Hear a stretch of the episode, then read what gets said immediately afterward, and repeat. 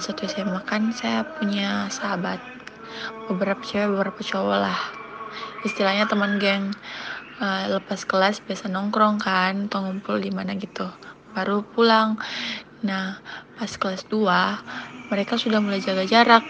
Saya juga nggak tahu masalahnya apa karena apa akibatnya apa sebab dan apanya nggak nggak sama sekali ada yang ketahui.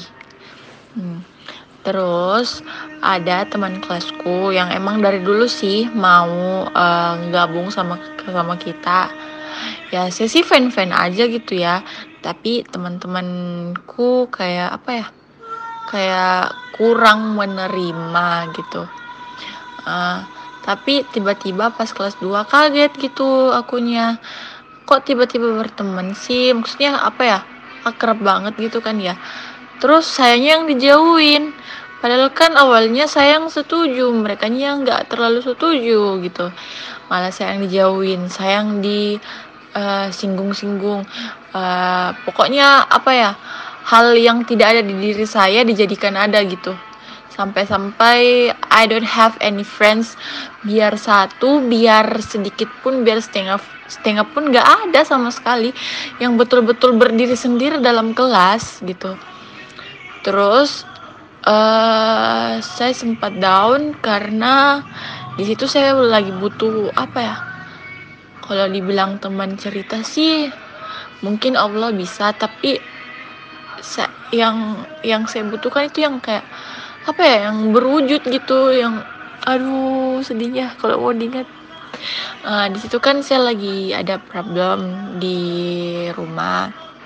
Papaku dijebak sama temennya narkotika. Dia ditangkap. Dan tahu nggak sih kak? Saya di situ yang yang notabene sudah uh, sudah jatuh harus belajar merangkak terus jatuh lagi kayak gitu.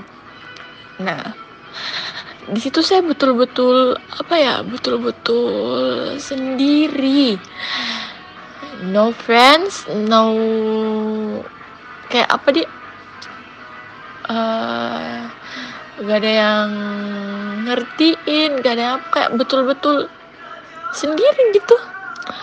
Sampai teman angkatan pun ikut.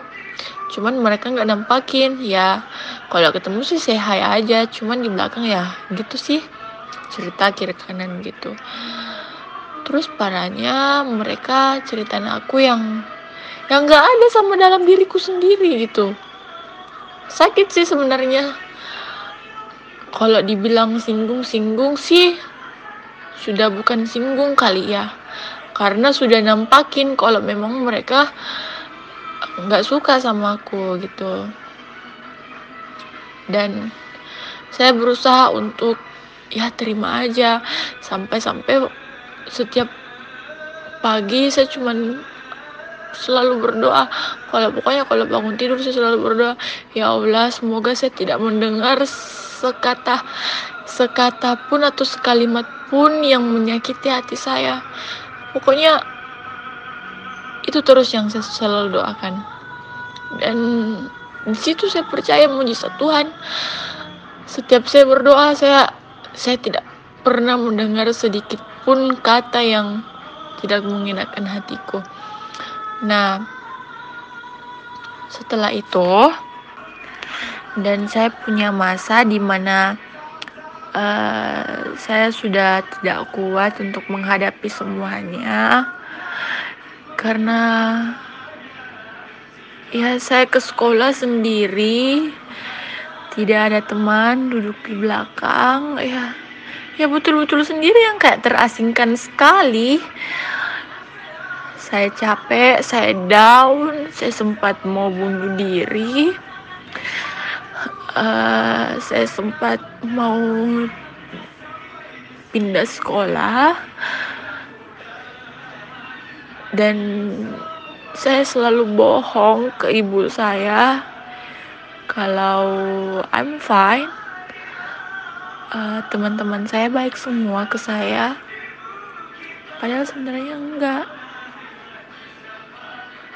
saya menyembunyikan semuanya. Orang-orang tidak ada yang tahu.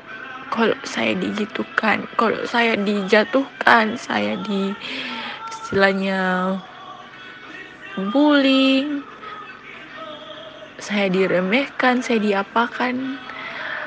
Orang-orang di luar sana nggak tahu sama sekali. Dan di situ saya sudah pasrah pasrah sepasrah pasrahnya. Dan alhamdulillah saya dapat teman satu. Uh, dia betul-betul memang ada sih kak untuk saya. Di situ uh, kadang saya apa ya kadang saya merasa sedih kayak aduh ndak pantas gitu berteman sama saya. Saya ini orangnya banyak yang tidak suka sampai-sampai kak saya memutuskan diri untuk meminta maaf kepada mereka tanpa pernah tahu salah saya apa, salah saya di mana. Saya harus introspeksi diri di bagian mananya, apanya dan lain-lain. Saya minta maaf di depan teman kelas saya. Saya memberanikan diri dan respon mereka. Oh my god dianggap lelucon. Saya di video dari belakang. And it's okay saya nggak marah sama sekali. Saya nggak speak up saya hanya meminta maaf. Walaupun saya tahu pertemanan yang seperti dulu tidak akan kembali dengan se seperti untuk saat ini. Maksudnya pertemanan seperti dulu nggak bakalan mungkin bisa kembali lagi gitu. Dan ternyata saya nggak pernah diterima dengan baik. But kalau dia butuhkan saya saya selalu ada kok kak. Dia butuhkan sesuatu di saya saya selalu ada. Setelah dia telah mendapatkan apa yang dia butuhkan di saya ya sudah seperti orang lain lagi. Tapi saya orangnya ya ya sudah ndak apa-apa ndak masalah gitu kan ya. Uh, terus tiba masanya uh, saya selalu apa ya saya selalu tidak pede tidak percaya diri. Saya selalu merenung saya selalu menyendiri bahkan untuk berinteraksi sama orang pun saya takut sebenarnya. Takut karena dalam kutip itu saya takut mereka nggak suka sama saya nanti. Nanti pertemanan saya cuman sebentar doang gitu kan ya. Malah sakit lagi nantinya malah sakit hati lagi sayanya kayak gitu. Bahkan sampai sekarang kak saya nggak tahu letak masalah saya di mana salahku apa apa segala macam. Nggak tahu sama sekali sampai sekarang. Mereka ngejauhin tanpa sebab sampai apa ya sampai di DM Instagram itu full dengan eh, pesan-pesan yang tidak mengenakan hati. Jadi saya memberanikan diri untuk memblok karena saya punya hak atas diri saya sendiri dan semakin saya semakin ya semakin banyak lah istilahnya ya. Di situ saya drop sekali drop. Hanya bisa menangis sampai sampai sampai takut sekali untuk ke sekolah. Takut takut sekali. Takut sekali malahan malahan waktu kelas 2 dan kelas 3 alfaku banyak sekali selalu izin sama orang tua ke sekolah tapi nggak pernah sampai ke tujuannya gitu. Ya takut aja. Pokoknya kalau lewat selalu dilihat-liatin. Bahkan kalau saya ke sekolah selalu bawa bekal karena saya nggak berani untuk masuk ke kantin sendirian dengan tatapan-tatapan sinis dengan singgungan-singgungan gitu dan saya ingat sekali kak waktu itu uh, salah satu teman saya dulu kan ya yang mantan geng itu. Bukan bukan itu sih uh, teman barunya yang jadi sahabat barunya itu kan ya. Dia bawa pengharum parfum and she said uh, ku semprot nah banyak kuman di sini. Baru tempatnya di mana? Di tempatku kak. Bayangkan. Yang kayak ya Allah salahku apa? Kesian. Sampai sampai saya dikasih begitu sekali. Ya ampun. Dan setelah kejadian itu saya keluar misalnya saya lulus dari SMA itu saya nggak ikut prom night saya nggak ikut acara pisahan-pisahan gitu saya nggak ikut. Dan saya coba memberanikan diri untuk merangkak untuk mengikuti lomba. Walaupun lombanya nggak terlalu besar Duta Wisata Makassar. Saya coba saya coba. Dan alhamdulillah walau juara dapat juara favorit di wisata Makassar sebelum itu 2017 saya sudah masuk uh, saya sudah masuk model. 2018 vakum 2019 lanjut lagi. Mereka kaget. Mereka kaget kaget sekali. Uh, sampai saya dengar ih kok bisa ya Indah jadi model? Ih kok bisa? Padahal udah dari 2017 saya udah jadi model cuman ya malas aja posting-postingannya gitu. Uh, pas saya posting foto salah satu foto ada beberapa yang komen yang uh, istilahnya be be pokoknya kayak kayak gitu deh pokoknya mereka kaget gitu.